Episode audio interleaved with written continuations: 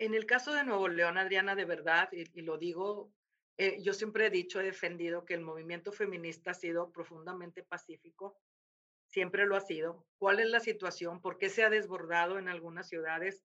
Precisamente por esa impunidad, por esa violencia que se ejerce contra las mujeres que se están manifestando. Afortunadamente, en el caso de Nuevo León, se respetó su derecho a la manifestación, se respetó su derecho a, esa expresión, esa libertad de expresión. Y en ese sentido, el grupo de mujeres, el gran contingente de mujeres respondió haciendo esa marcha pacífica en donde lo que queremos es ser escuchadas, pero también es un aviso de que hemos dado tiempo, de que se ha esperado de una manera pacífica, pero que queremos la respuesta ya. Hola, mi nombre es Adriana Ochoa Fernández y este es tu podcast Lo que sí.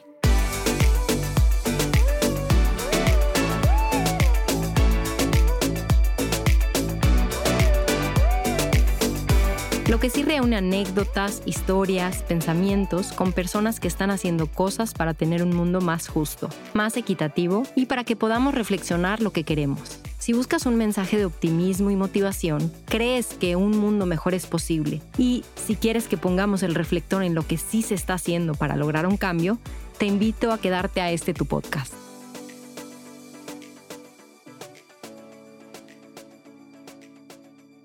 Muy buen día, buenas tardes, buenas noches, dependiendo de dónde te encuentres. El día de hoy estoy grabando este episodio de Lo que sí con Cecilia Reyes. Ella es la presidenta del Instituto Estatal de las Mujeres. Y el día de hoy vamos a hablar qué es lo que pasó con la marcha de 2020 en Nuevo León y qué pasó con el COVID.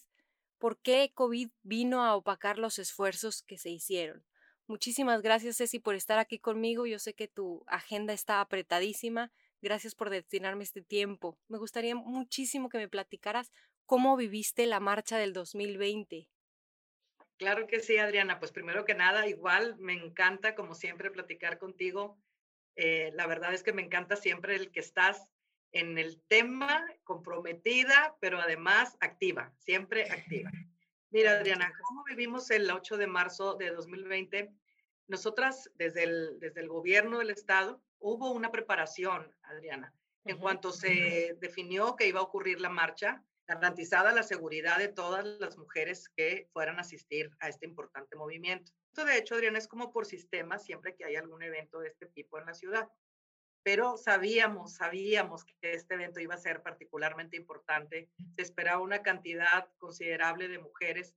Entonces, eh, sí, lo vivimos intensamente con la emoción de saber que venía un parteaguas en el movimiento por los derechos de las mujeres. Si bien a nivel mundial y a nivel nacional, pues lo íbamos a vivir en Nuevo León, como finalmente ocurrió y como finalmente lo vivimos, Adriana. Ese día en particular, nosotras estuvimos una serie de autoridades aquí en el Palacio de Gobierno. Estuvimos y yo te quiero comentar que el evento inició al interior con una especie de, de plática, mini conferencia de mi parte hacia el personal de seguridad pública que iba a cubrir este evento. Eran mujeres policías y se constató, y te lo puedo confirmar, por parte, estuvo aquí Derechos Humanos, la Comisión Estatal, y también había personal de notarías, en donde se, se dio cuenta, se dio fe de que el personal que se iba a dirigir y que iba a seguir el contingente no estaba armado.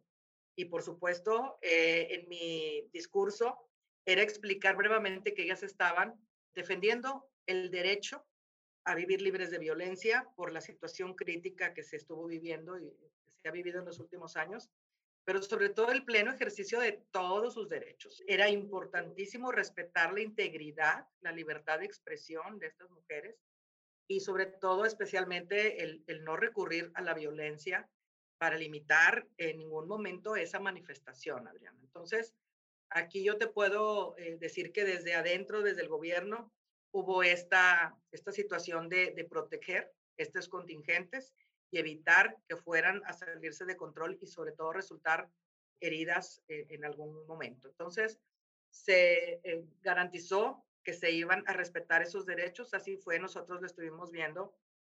Es muy emocionante sentir, la ciudad ese día vibró, vibró aquí en la macroplaza, se sentía esa energía de todas estas mujeres unidas, fuertes y claramente manifestando esa exigencia al respeto a sus derechos. ¿Qué es lo que se pedía en esa lucha, en esa marcha, Ceci? ¿Era una sola lucha? Mira, aquí hay que tener en cuenta esta interseccionalidad. Hay mujeres en diferentes condiciones que exigen los respetos a esa condición particular. Había, por ejemplo, un grupo de mujeres con algún tipo de discapacidad que marcharon ese día en sus posibilidades. Había una cantidad increíble de mujeres jóvenes, adolescentes, que vinieron también a, a hablar aquí, Adriana, es muy importante todo esto que derivó también de aquel movimiento Me Too, si lo recordamos, este movimiento en las universidades para las adolescentes, para las universitarias, fue un movimiento que, también simbró y visibilizó muchas problemáticas que se vivían al interior de las universidades, de las escuelas. Estas jóvenes estaban ahí peleando por ese derecho. Por supuesto está el grupo de mujeres que tiene una lucha específica por el derecho a decidir, que también hicieron presencia, por supuesto. Había también grupos de, mujeres eh, empresarias, de mujeres académicas, de mujeres que están también pugnando por una participación política, que se respete, que se reconozcan sus derechos, evitar la violencia política, en fin, todas las agendas posibles. Creo que fue la riqueza la riqueza del evento, de la marcha, es que estaban mujeres de todos los ámbitos, de todos los espacios y que se manifestaron ese día. ¿Qué pedían? En resumen, Adriana, el respeto a sus derechos, el evitar, el eliminar toda forma de violencia, el evitar la impunidad. Y esto tiene mucho que ver porque recordemos que este movimiento es mundial, Adriana, y a nivel nacional inclusive ya se habían presentado situaciones, por ejemplo, en Ciudad de México, por una cuestión de, un eh, grupo policíaco, una, una, cuestión ahí que hubo un problema de, de, impunidad. Entonces, no queremos más impunidad, queremos respeto a nuestros derechos desde el espacio en el que nos estemos desarrollando. Y hemos visto que en otras ciudades se han tornado un poco violentas estas marchas. ¿Qué pasó en el caso de Nuevo León, Ceci? En el caso de Nuevo León, Adriana, de verdad, y, y lo digo eh, yo siempre he dicho, he defendido que el movimiento feminista ha sido profundamente pacífico, siempre lo ha sido. ¿Cuál es la situación? ¿Por qué se ha desbordado en algunas ciudades? Precisamente por esa impunidad, por esa violencia que se ejerce contra las mujeres que se están manifestando. Afortunadamente, en el caso de Nuevo León, se respetó su derecho a la manifestación, se respetó su derecho a, a esa expresión, esa libertad de expresión. Y en ese sentido, el grupo de mujeres, el gran contingente de mujeres respondió haciendo esa marcha pacífica en donde lo que queremos es ser escuchadas, pero también es un aviso de que hemos dado tiempo, de que se ha esperado de una manera pacífica, pero que queremos las respuestas ya. Las respuestas se necesitan ya. Ya no queremos impunidad, ya no queremos violencia, queremos participar en la toma de decisiones en en la política, en la empresa, en la academia. Es el decir, es ah, aquí, hasta aquí hemos aguantado, pero esto tiene que cambiar ya. Y, y por eso la riqueza, Adriana, yo te puedo compartir, yo no recuerdo otra marcha en donde hubieran participado contingentes de mujeres empresarias, por ejemplo. Y aquí participaron también. Es, es decir, esto ya cubrió a todas las mujeres en todos los espacios y ese día todas se manifestaron. Entonces, Afortunadamente se hizo de manera pacífica de ambas partes, por supuesto, pero insisto, aquí también existió ese compromiso, esa obligación del Estado a respetar ese derecho a la manifestación. Y lo que más me llama la atención, eh, yo que estaba ahí, también vi a mujeres madres, también vi a estas mujeres que han desaparecido alguna parte de su familia, qué terrible, ¿no? Y vi algo sumamente organizado, ¿no? Como que vi muchas contiendas y era, hasta había una agenda. Platícame un poquito de eso, Ceci. Sí, así es. Inclusive sí, por supuesto, este contingente es muy importante y es uno, un contingente que tristemente, Adriana, tristemente es un grupo importante de mujeres que, como bien lo dices, tienen familiares, hijas, hijos desaparecidos y que también había un reclamo a las autoridades. Entonces, esto es un reclamo de decir, aquí está mi hijo, aquí está mi hija, ¿dónde están? ¿Dónde están? Y que además, Adriana, hay que decirlo, ellas en este caso particular han hecho un trabajo por su cuenta, por su cuenta, buscando a estas personas que, que lamentablemente han desaparecido y que han, han, dado muestra y que de verdad se han consolidado, se han consolidado. Y, y, digo tristemente porque es el resultado de esa situación difícil en la que hemos estado viviendo en los últimos años. Pero las mujeres nunca hemos dejado de trabajar, Adriana, en ese sentido. Y ese día eran muchas luchas que coincidían en un solo clamor. Es el estamos unidas, el no más impunidad, respeta mis derechos, estoy aquí, ni una más, por supuesto, ni una más víctima de violencia. Eso es algo, algo que sí es, hay que decirlo. El tema de violencia es sustantivo en, el impulso a este tipo de movimientos. Entonces, es, estas luchas convergieron, se reunieron actuaron, se expresaron, se manifestaron y dejaron muy clara en la manifestación, ya, eh, si recuerdas, al término de la marcha, diversas compañeras iban leyendo estas solicitudes, estas exigencias que estaban haciendo a las autoridades, a todas las autoridades. Desde el instituto se rescataron estos discursos precisamente para asegurarnos que se esté dando un seguimiento a todas esas peticiones que se realizaron ese día. Qué increíble ver que sí se puede hacer algo de manera pacífica, ¿no? Tú mencionas algo del feminismo para la audiencia que nos esté escuchando que no le queda como muy claro. ¿Nos podrías explicar un poco qué es feminismo y si hay solo un feminismo? Claro, mira, el feminismo es una cuestión que se puede ver desde una perspectiva muy teórica, en donde se está definiendo una agenda que busca por supuesto, el pleno ejercicio de derechos de todas las mujeres y eh, lograr las condiciones de igualdad entre mujeres y hombres en todo el mundo. Tenemos una agenda específica que puede variar, Adriana, y te lo puedo comentar, el feminismo sí ha evolucionado, ha evolucionado desde el punto de vista de, de la agenda que persigue.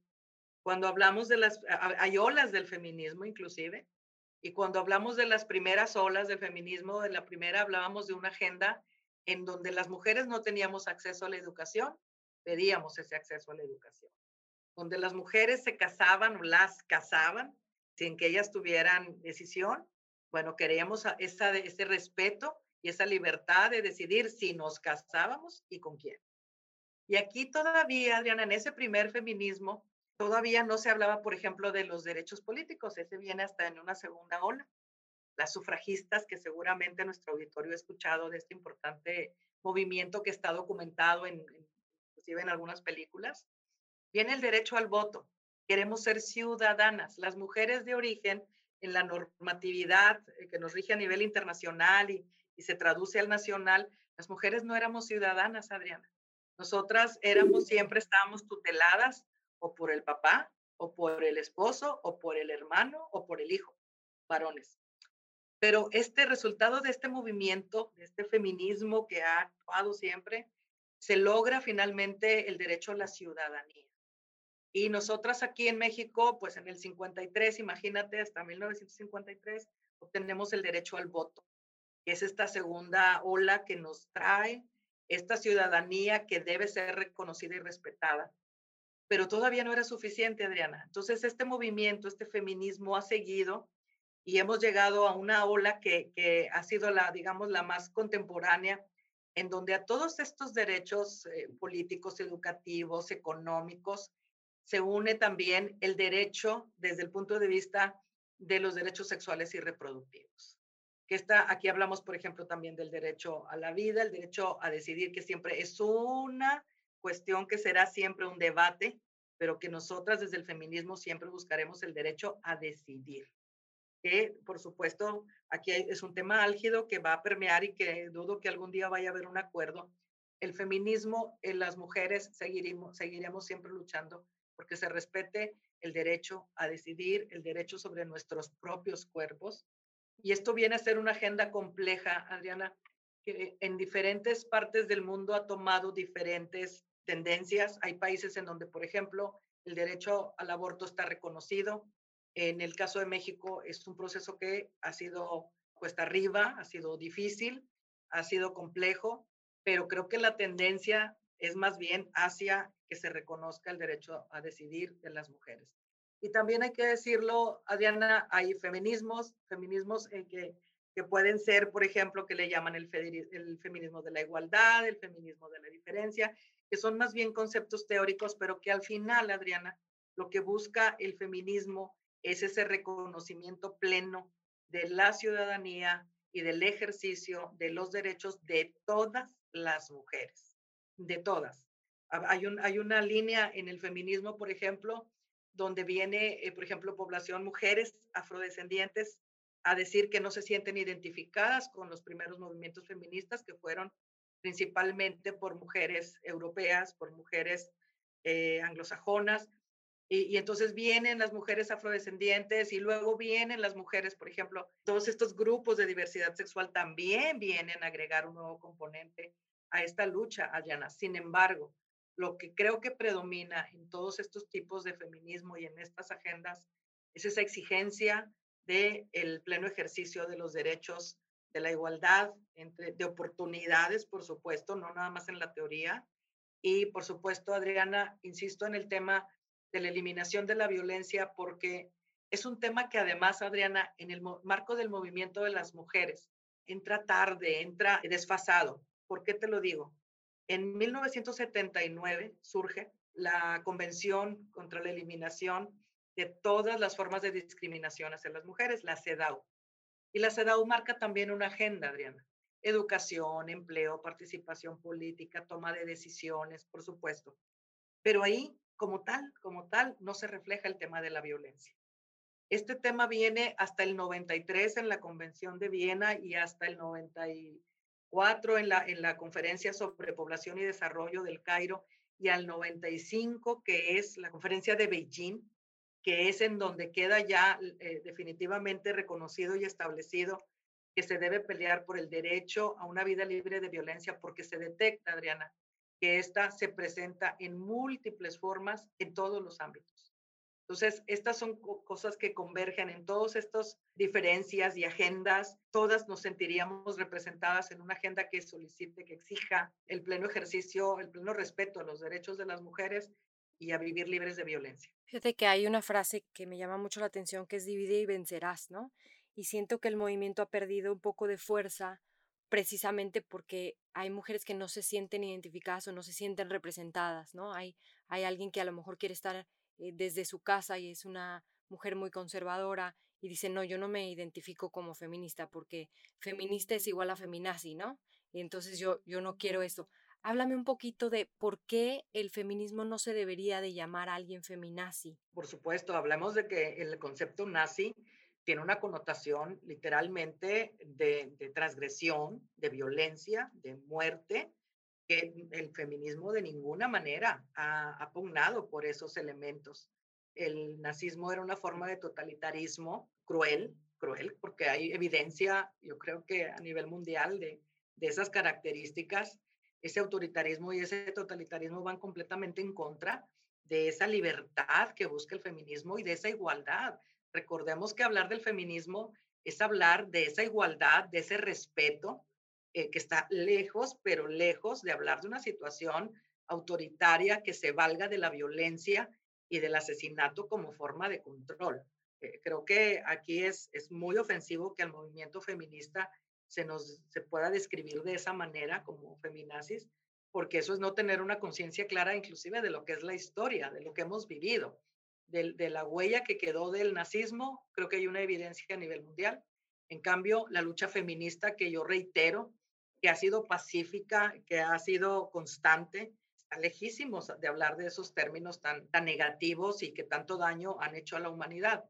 En cuanto a la división, es cierto, Adriana, sí, lamentablemente, inclusive te puedo decir que hay, hay mujeres que no tienen conciencia que se pueden expresar precisamente gracias a esa libertad que, que se ha conseguido por medio de la lucha feminista. A lo mejor hay mujeres que ocupan hoy puestos de elección popular o puestos en, en, algún eh, espacio académico, directivo, de toma de decisiones, que no ha tenido la conciencia de que llegar a esos puestos ha sido el resultado de estas luchas. Y, lamentablemente siempre va a haber temas, temas que polaricen, pero creo que también pues nos corresponde al propio, al propio movimiento enfatizar y buscar esas coincidencias. En lo personal, mi forma de ejercer ese feminismo siempre ha sido buscar coincidencias que nunca van a ser totales con cada agenda, pero siempre va a haber puntos comunes y en todo caso trabajar de manera conjunta por esas coincidencias que en el fondo van a redituar y a beneficiar a todas las mujeres. La lucha del feminismo ha permitido que hoy tengamos mujeres en todos los puestos de, de decisión, que hoy las mujeres podamos decidir si nos casamos o no y con quién, que hoy las mujeres podamos asistir a las universidades, Adriana. Hace menos de 100 años las mujeres tenían que pedir un permiso para entrar a la universidad. Hoy más de la mitad de las mujeres de la población universitaria, un poquito más, son mujeres. Entonces, creo que en la medida en que nosotras también comprendamos lo que ha sido la causa, lo que ha sido la lucha feminista y los resultados que se han obtenido, puede un poco cerrar esa brecha de división, porque eh, nos une en el fondo, en la raíz, ese interés por lograr que las mujeres podamos acceder a todos los espacios en total libertad. Claro, Ceci, fíjate que estaba leyendo un artículo que era como un, poco una crítica, ¿no? Que decía que había tres tipos de mujeres, ¿no? La mujer que está centrada en el hogar y que niega todo lo demás, ¿no? O sea, como que todas las mujeres que están fuera del hogar deberían de estar dentro del hogar. Y luego están las mujeres que están en la parte pública y están haciendo leyes y están haciendo cosas y niegan todo lo que tenga que ver con el hogar, ¿no? Y están las que estamos en medio, que estamos entre entre pues la casa y los niños, la niña, ¿no? Y las cosas que se tienen que hacer, pero también quieres incidir en las esferas que están más afuera de solo tú, ¿no? Y entonces esta autora lo que decía es que debemos de ponernos de acuerdo estos tres tipos de mujeres, ¿no? Esta sororidad, esta hermandad para poder ser una misma voz. ¿Qué opinas de esto? Sí, definitivamente sí me ha tocado ver esa polarización y la verdad es que creo que si analizamos y entendemos que lo que buscamos es esa libertad, esa libertad de decidir en dónde queremos estar, se respetarán a las mujeres que decidieron quedarse en casa, se respetará a las mujeres que decidieron participar en otros espacios y que, y que entendamos que lo que buscamos es esa agenda conjunta, ese objetivo conjunto. la verdad es que sí, en ocasiones es difícil conciliar, Adriana, sí, sí lo es, es cierto. A, veces hay poca, eh, digamos, eh, comprensión del rol que desempeña la otra. Sin embargo, yo sí veo viable. Creo que Inclusive, por ejemplo, Adriana, las mujeres que decidieron quedarse en casa, lo importante es que en el marco de este movimiento es importante entender que, por ejemplo, van a tener hijas, pudieran tenerlas, y que esas hijas tendrán el derecho a decidir si permanecen en casa o se van al espacio público. Esa es una cuestión que sí tienen que tener presente, porque pues, aunque ella ha tomado esa decisión, si ella entiende que el respeto a la decisión de sus hijas o, eh, integrantes de su familia, de otras, otros, creo que habrá una mejor comprensión. Pero igual, cuando se está en el espacio público, también se tendrá que entender que a veces la decisión es el, continuar y que no tendría que ser igual para todas las mujeres. Eh, tenemos que respetar, porque creo que el respeto es uno de los fundamentos más importantes del feminismo. Tienes que respetar lo que la otra persona decide pero sí tendremos que tener claro que a donde queremos llegar es a que se respeten nuestras decisiones, conocer nuestros derechos, porque el hecho de que te quedes en casa no implica que no los tengas que conocer, mucho menos que no eh, los tengas que ejercer. Esto aquí, la responsabilidad en todo caso es de que se tenga una claridad en el marco de derechos que tenemos y en la forma en cómo los eh, debemos de ejercer y cómo se nos deben de respetar. Yo veo eh, que esta brecha, no sé si algún día se va a cerrar, pero sí creo que cada vez somos más las mujeres que por la misma situación en la que estamos viviendo a nivel social y económica, cada vez somos más las mujeres que desarrollamos varias, varias jornadas en el día y que si seguimos estando en, en el espacio público sin dejar el ámbito doméstico y que tendríamos que buscar e insistir también siempre en esta corresponsabilidad entre todas las personas que integran las, los hogares, las familias, los grupos, y, que nos den esa perspectiva. También, Adriana, es importantísimo seguir difundiendo esta agenda.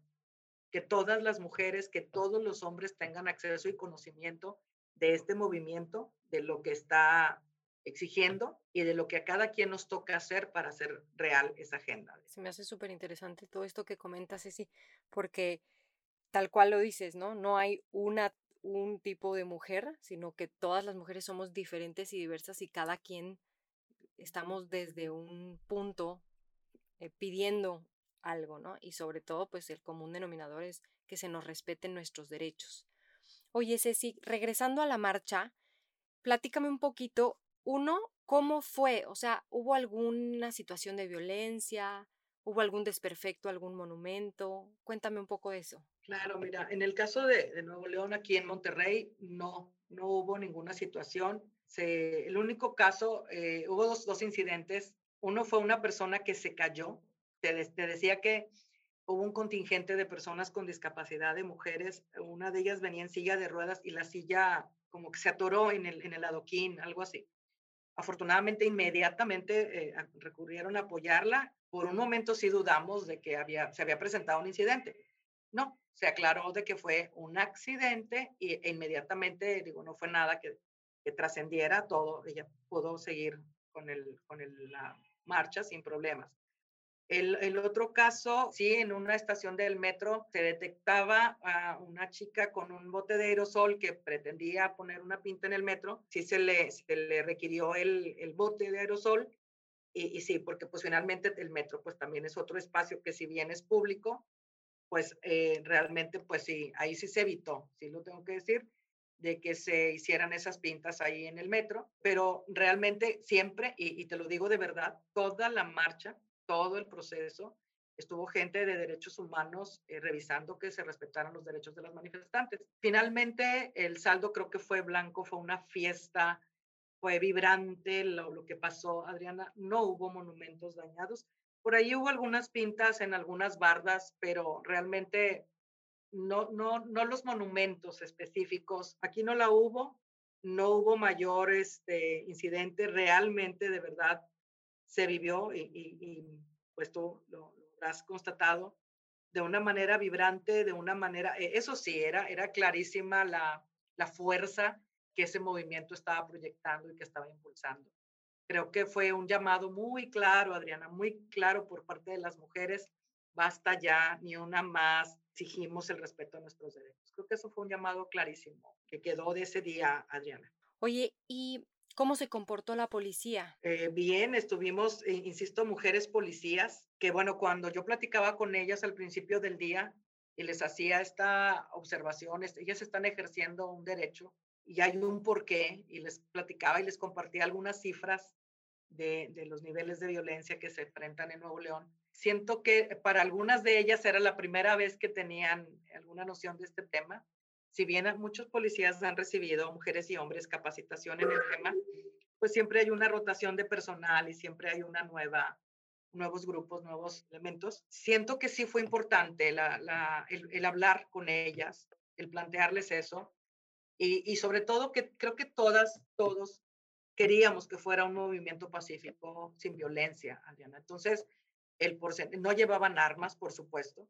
no llevaban armas, fue otra cosa que se constató no había armas, eran mujeres, y si bien había alimentos policíacos en, en algunos este, puntos, era precisamente en este sentido de, de tener realmente protegido el proceso. Afortunadamente, Adriana, fue un saldo blanco y el personal policíaco a su vez sabía que estaba siendo observado y la instrucción fue clarísima y contundente.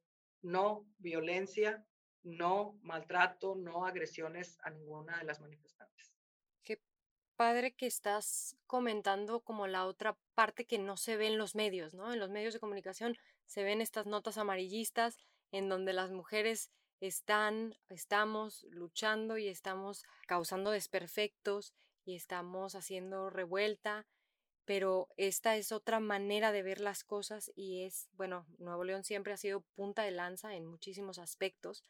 Platícame un poquito, si ¿tú tenías miedo en ese día? Fíjate, yo tenía eh, unas, unas emociones encontradas porque una parte muy grande de mí quería estar en esa, en esa marcha, pero mi cuestión en ese momento institucional, mi, posición institucional, eh, me dio la oportunidad de estar en este otro lado y, y, realmente eh, era, era una mezcla de emociones, de, estar viendo, atestiguando.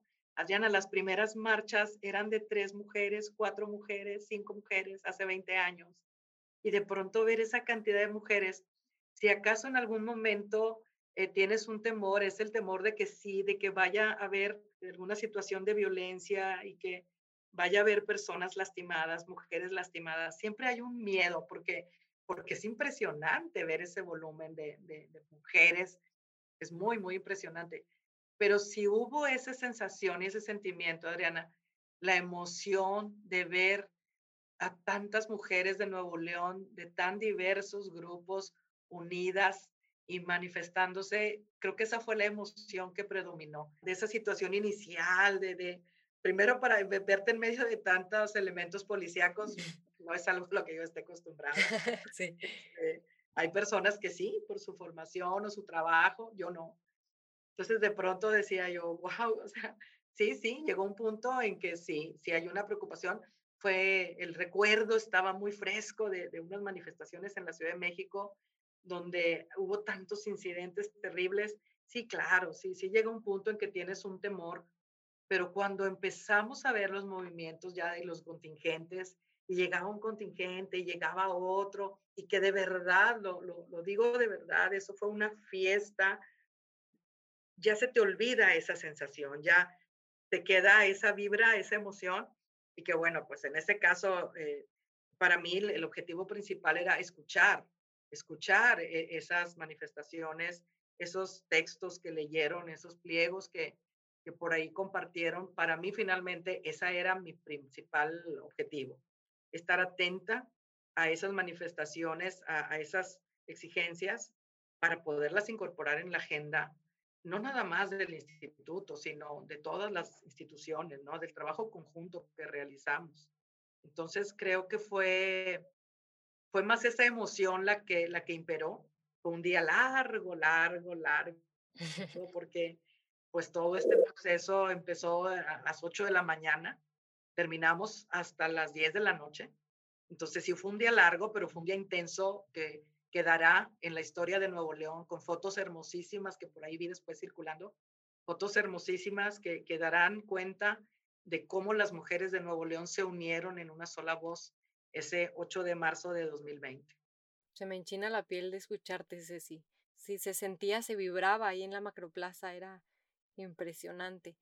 Oye, Ceci, ¿qué ha ocurrido a raíz de la marcha? Vino COVID y como que parece que, que no pasó nada. ¿Qué, ¿Qué ha sucedido? Fíjate que después del 8, si te acuerdas, vino el 9, 9M, el 9 de marzo, el 9, el 9 nadie se mueve, que también fue algo inédito, Adriana, fue algo inédito, eso no se había hecho en Nuevo León muchas mujeres eh, ese día se quedaron en casa, aunque después nos tuvimos que quedar por otros motivos, pero el 9M también marcó un precedente, Adriana.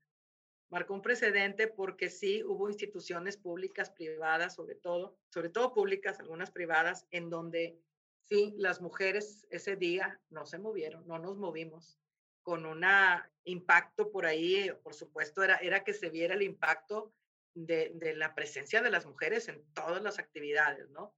Aquí fue un día interesante, Adriana, porque también en algunos espacios se banalizó, este, o se intentó banalizar. Sin embargo, creo que el precedente que se sentó fue, fue muy importante. Aquí estamos hablando justamente 8-9 de marzo. Pues por ahí, a, los, a la semana, nos llega ya la cuestión de la declaratoria de la contingencia por el COVID-19 y así como todas las actividades se tuvieron que replantear, yo creo que en el movimiento por el derecho de las mujeres, en el movimiento feminista, creo que ha, también influido esta situación. En principio, esta cuestión de la limitada movilidad, esta cuestión de que ahora de pronto todo tendría que ser por redes sociales, esta cuestión de, de, de primero enfrentar una crisis sanitaria que creo que no hay precedente en el Estado, esta cuestión en la que todo se tuvo que replantear y que empezábamos a hablar de una nueva normalidad. Aquí la única cuestión que hemos rescatado y que tenemos clara, Adriana, es que la nueva normalidad tendrá que ser en, en otros términos, en unos términos en donde los derechos y la participación de la mujer tendrán que ser respetados y reconocidos. Hablar de una nueva normalidad feminista es una cuestión que se ha estado mencionando desde los primeros meses de la pandemia. La cuestión de la, de la pandemia la hemos ido asimilando de manera gradual. En los primeros momentos pensábamos que era un par de meses, Adrián. Llega el par de meses y resulta que eran otros meses más, y así hasta que tenemos ya prácticamente un año que estamos en esta situación. Creo que como todo, en un principio sí fue un, una, un obstáculo, porque además la, la, energía que se generó ese, ese 8 de marzo, ese 9 de marzo, hablaba de un movimiento que iba a ser imparable en todos los, los escenarios y ambientes y ámbitos. Sin embargo, pues sí, tengo, tengo que decirlo, sí, sí se, se vio obstaculizada por, por todos estos elementos eh, relacionados con la pandemia. Sin embargo, Adriana, también te tengo que decir que el movimiento jamás se ha detenido. Las mujeres han seguido, todas hemos seguido cada quien en nuestras luchas y creo, creo que estamos eh, en, una, en una suerte de, de, retomar, de, ese impulso que se tenía, que se tuvo en ese momento. Por supuesto que aquí el objetivo es el mismo, las condiciones no. Ahora tenemos otro escenario, ahora tenemos otras complicaciones que enfrentar desde todos los ámbitos, Adriana. Aquí no lo hablo de ninguna manera desde, desde la nada más institucional. Los mismos grupos de mujeres se han sostenido, se han mantenido. La agenda ahora tiene que incluir siempre este componente Lamentablemente, Adriana, y, eso es cierto, esta contingencia develó más situaciones, por ejemplo, de violencia, visibilizó más situaciones críticas en cuanto a la pérdida de trabajo de muchas mujeres. El, el trabajo, recordemos que las mujeres, Adriana, participamos mucho en el empleo informal por toda esta cuestión estructural. El empleo informal se vio abatido tremendamente con la pandemia el hecho de quedarte en casa con el agresor, ya sea que vivieras previamente una situación de violencia o que la empezaras a vivir, esto se agudizó. La cuestión también de la limitada movilidad, lamentablemente, generó también en algunos casos pérdidas de, empleos, cierres de empresas. Eh, la cuestión económica, de verdad, Adriana, ese es un gran reto que enfrentamos a partir de, de esta pandemia, el reconstruir el, el, ámbito de participación económica de las mujeres, de verdad creo que el reto se ha incrementado de manera monumental.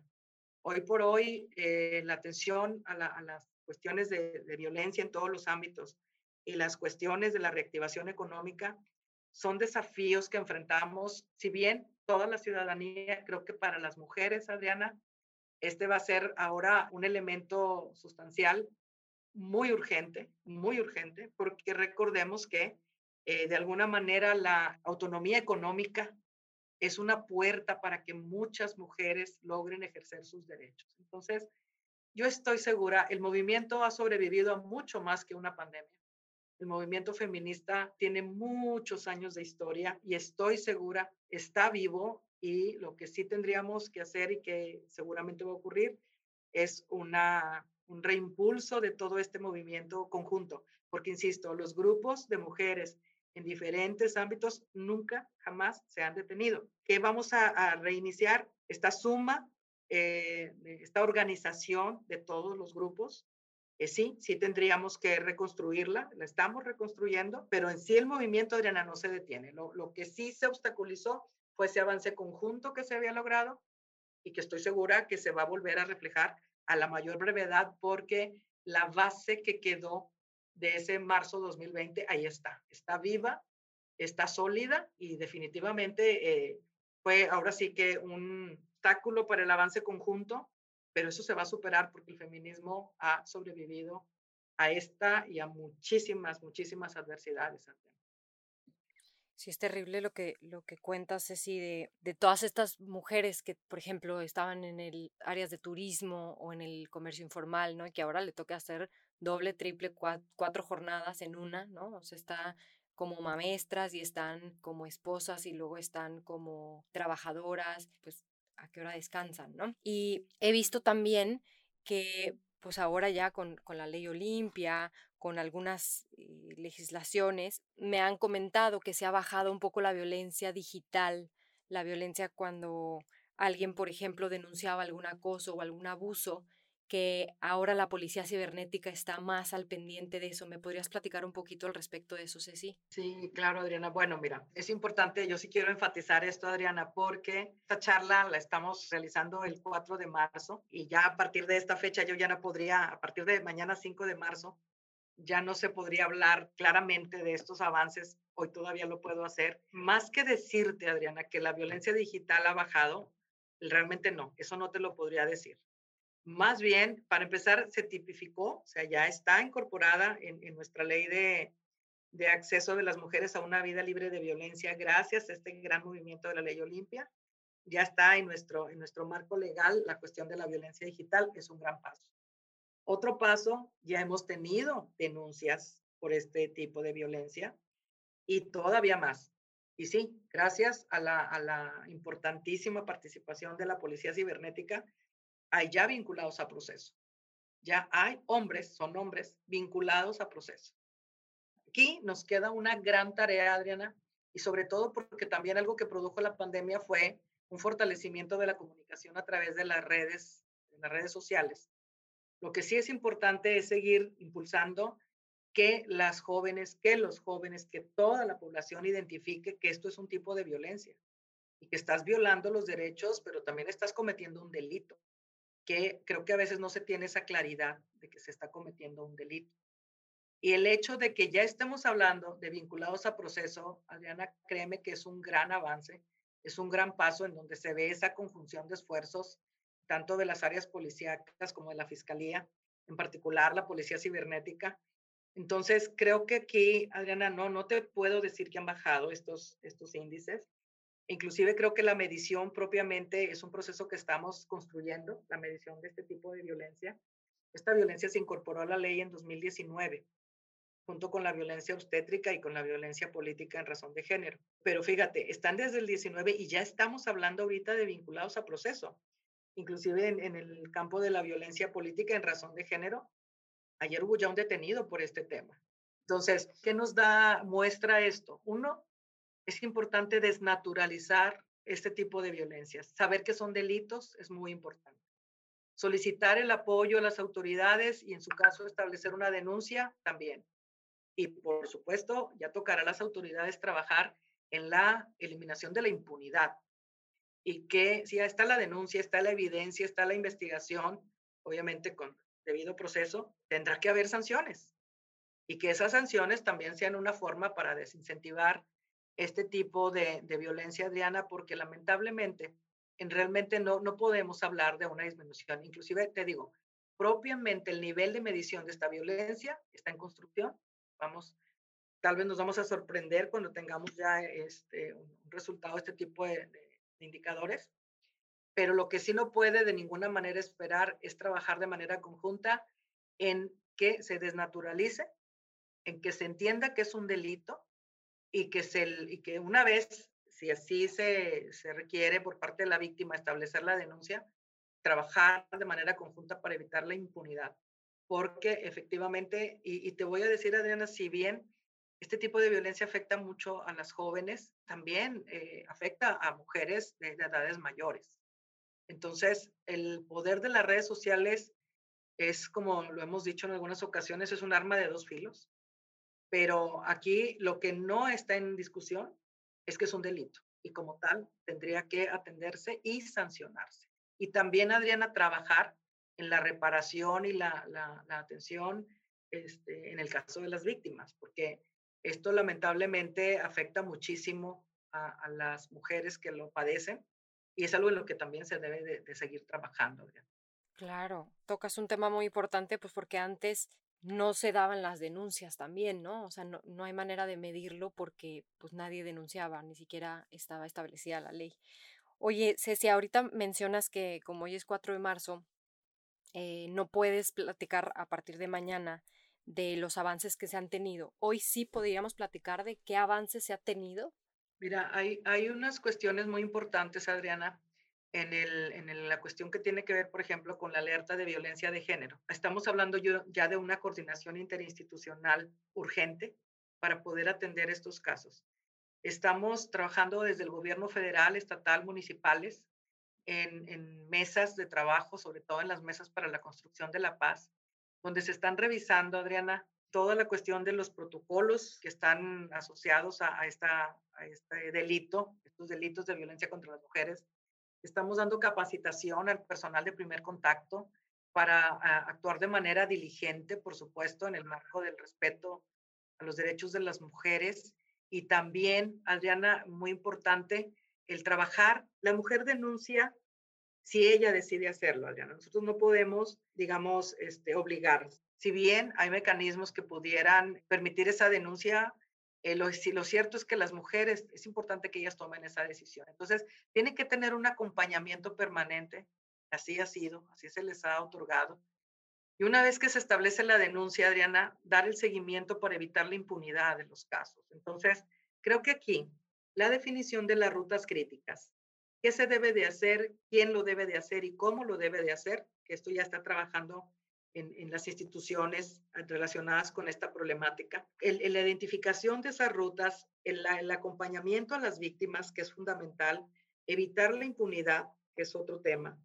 Eh, sabemos, Adriana, por ejemplo, que el tema de los feminicidios pues, ha sido un tema álgido en Nuevo León. El año 2020 hubo 67 feminicidios, igual que en el 19. En el 18 fueron 79 feminicidios. Pero fíjate que hay un dato que nos comparte Fiscalía de 2020, que habla de 243 carpetas de investigación por tentativa de feminicidio, Adriana.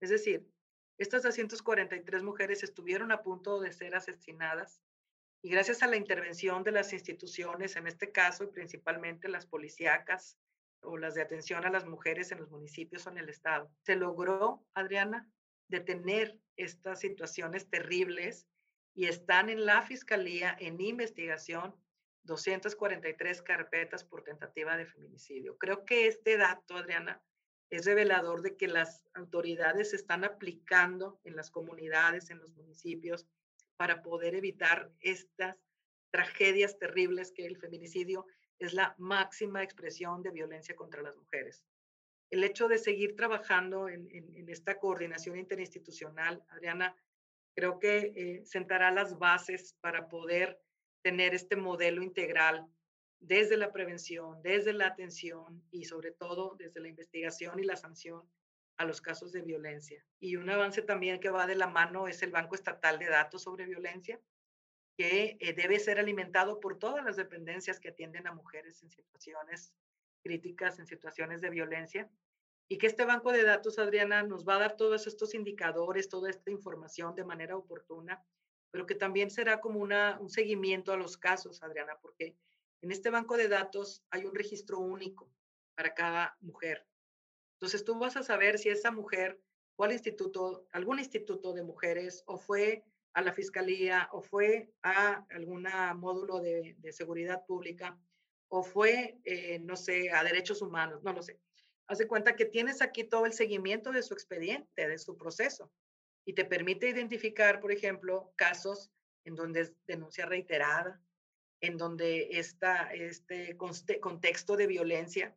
Es importante conocer el contexto, Adriana, porque por supuesto que si tenemos un caso de denuncia reiterada requerirá atención específica para, para evitar que se llegue al extremo del, del feminicidio y para contener y detener la violencia que se vive este proceso del banco de datos, este proceso de la coordinación entre todas las instituciones a nivel federal, estatal y municipal, esta, este rubro, Adriana, en, términos de la capacitación, sabemos que se recurría a, a, todo tipo de instituciones en este programa único de capacitación del instituto, donde hablamos de la prevención, donde hablamos de los tipos de violencia, donde hablamos de los derechos de las mujeres, de estas nuevas masculinidades o masculinidades no violentas. Cuando hablamos de estos temas, todo este material, Adriana, se tradujo a, videos para poder seguirlo difundiendo ante la, dificultad de las reuniones presenciales. Lo hemos hecho de manera virtual porque la prevención es la base, no la podemos detener. Lo que debemos es evitar que se llegue a la violencia y para eso tienes que utilizar estrategias de capacitación y estrategias de comunicación que estarán eh, vigentes aún en, el momento, eh, aún hablando de, una veda electoral, el tema, toda la, cuestión que tiene que ver con la violencia, con los tipos de violencia, con el marco de derechos. Esta información se tiene que seguir difundiendo intensamente, porque tenemos que llegar a desnaturalizar la violencia contra las mujeres, Adriana. Entonces, a reserva de, otras actividades en las que se ha avanzado, creo que estos dos elementos que tienen que ver con esta alerta de violencia de género, el programa de capacitación, el banco de datos, esta coordinación interinstitucional, son fundamentales para poder disminuir la violencia que se vive en los municipios de Nuevo León. Wow, son impactantes esos números que dices de la fiscalía. Qué bárbaros, sí. Pues qué bueno que se está haciendo un cambio sustancial y qué bueno que, que va a seguir esto, ¿no? A raíz de la, de la marcha dices, no, pues ya no pasó nada. No, sí, sí está pasando, pero ya no, no en los espacios públicos, pero sí en, en la parte digital. ¿Qué sigue para las mujeres en Nuevo León, Ceci? Sigue seguir trabajando de manera conjunta, Adriana. No podemos dejar, no podemos bajar la guardia. Tenemos que seguir luchando. Las mujeres hemos luchado toda la vida por nuestros derechos. Sigue seguir exigiendo estos derechos. Sigue seguir participando, Adriana, en donde tú quieras, en el espacio que a ti te interese, en el que a tú te guste. Puede ser el espacio de la cultura, de la economía, eh, puede ser en, la, educación, por ejemplo, que es, es un ámbito también tan fundamental, en la política, por supuesto, en la cuestión empresarial. El hecho de que conozcas tus derechos, de que te informes, de que los conozcas, los identifiques, que identifiques cuáles situaciones que vives pueden ser formas de violencia y que, que tratemos de eliminar, de, de, sacar esos círculos de violencia, de salir de esos círculos de violencia, el que puedas tener esa libertad plena para ejercer tus derechos, para poder decidir sobre tu vida. Lo que algo estoy segura, Adriana, de verdad es que si lo hacemos juntas va a ser más rápido, vamos a ser más fuertes. Creo que la, la fuerza del mensaje del 8 de marzo de 2020 radicó en ver a todas las mujeres juntas en una sola causa, en una causa común. Entonces, sigue, sí, participar, desarrollarnos en lo que nosotras decidamos y en la medida de lo posible sumar con todos los grupos de mujeres en todas nuestras coincidencias para que las mujeres de Nuevo León puedan vivir plenamente todos sus derechos en todos los ámbitos, Adriana, y seguir luchando por esta sociedad más justa y más, más equitativa. Ay, no, antes que nada, muchísimas gracias, Ceci, por todo lo que nos compartes. Es súper enriquecedor saber todo esto que no se vio, tampoco salió en los medios de comunicación, al menos yo, si, si alguien de aquí vio algo en periódico o vio algo así en redes sociales, compártamelo porque yo no vi nada de esto. Ceci, ¿algo más que le quisieras platicar a la, a la audiencia pues básicamente, Adriana, primero también agradecerte este espacio. La verdad es que todos estos espacios suman y suman muchísimo, Adriana, de verdad. Y yo solamente pues quiero invitarles a todas, a todos, Adriana, todos los hombres son parte importante. Es de verdad relevante, Adriana, que toda la, comunidad estemos trabajando en, en, esta, en este objetivo. Créanme que eh, sí, cada vez hay más hombres que se suman desde diversos espacios a la lucha por estos derechos. Entonces yo les invitaría a todas, a todos que sigan informándose, que sigan participando en este eh, apasionante tema, porque el resultado va a ser, Adriana, una sociedad en la que podemos respirar y vivir en mayor libertad, Adriana. Ceci, muchísimas, muchísimas gracias. ¿Tienes algunas redes sociales en donde te puedan seguir o alguien que se pueda acercar a ti o escribirte? Mira, yo generalmente eh, me contactan a través de las redes del Instituto Mujeres NL y bueno, pues arroba Cecilia Reyes Facebook. Por alguna razón tengo conflictos con las otras redes, pero créanme que cualquier contacto a través del instituto llega directo conmigo, Mujeres NL, y pues en Mujeres NL pueden ver muchísima de esta información que estoy segura que les va a ser de mucha utilidad. Y a través de estas Mujeres NL, estas redes también, si hay algún caso en el que podamos colaborar, podamos apoyar, por supuesto, con mucho gusto. Insisto, aun cuando estemos en la veda electoral, el compromiso eh, de responder a las necesidades de la ciudadanía no se detiene, se detiene la difusión, pero el trabajo continúa. Entonces, aún en campaña electoral, eh, estaremos a sus órdenes para cualquier necesidad que se presente en este tema, puede ser de la violencia o de algún otro tema específico a la agenda de las mujeres. Muchas gracias, Ceci. Me gustaría también agregar que en el instituto hay toda una red de apoyo. Puedes ir y, y puedes tener apoyo por parte de una trabajadora social, psicólogas, ayuda jurídica, ayuda legal para cualquier tema que se necesite. Voy a poner los datos del instituto por cualquier cosa que necesiten. ¿Algo más que queramos agregar, Ceci? Pues muchísimas gracias, Adriana. Muchísimas gracias. Quedo a tus órdenes y ojalá podamos platicar de nuevo pronto y ojalá tengamos mejores noticias. Ay, no, muchas gracias por tomarte el tiempo. Yo sé que tu agenda está súper, súper apretada. Mil, mil gracias. Gracias a la audiencia que escuchó este episodio. Suscríbanse en Spotify, lo que sí. Déjenme sus comentarios también en Instagram, en Adriana8, es número 8, letra A, F, D, E, Z. Mi nombre es Adriana Ochoa y acabas de escuchar Lo que sí,